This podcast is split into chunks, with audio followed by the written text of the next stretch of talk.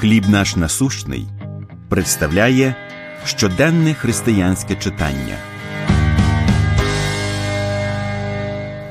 Стійкість в Ісусі. Євреїв 12.3 Тож подумайте про того, хто перетерпів такий перекір, щоб ви не знемоглись і не впали на душах своїх. Під час навчання в семінарії у нас щонеділі були богослужіння. На одному з них ми співали гімн Великий наш Бог. І я звернула увагу на трьох викладачів, які виконували цей гімн натхненно та захоплено. Їхні обличчя випромінювали радість, можливо, лише тоді, коли люди щиро і палко вірять в Бога. Минули роки, і всі троє пройшли через невеликовну хворобу. Але віра допомогла їм вистояти і стати добрим прикладом для інших.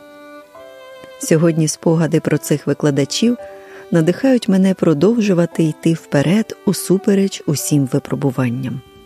Але це лише мала частина багатьох надихаючих історій людей, які жили вірою.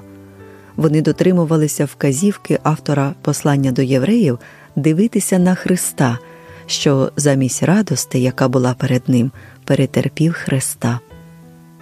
Коли випробування, переслідування або життєві труднощі заважатимуть нам рухатися вперед, згадаймо приклад тих, хто повірив Божому Слову і поклався на Його обітниці. Біжім з терпеливістю до боротьби, яка перед нами, пам'ятаючи про Господа і багатьох інших, хто пройшов перед нами і зміг встояти. Тож подумайте про того, хто перетерпів такий перекір, щоб ви не знемоглись і не впали на душах своїх, переконує автор.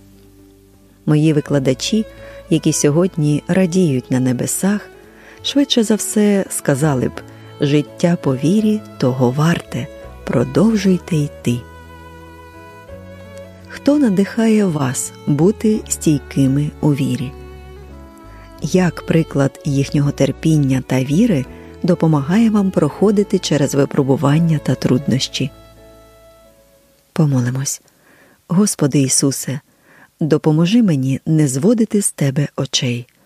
Дякую за твій приклад та приклад інших, які йшли переді мною. Амінь. Матеріал надано служінням хліб наш насущний.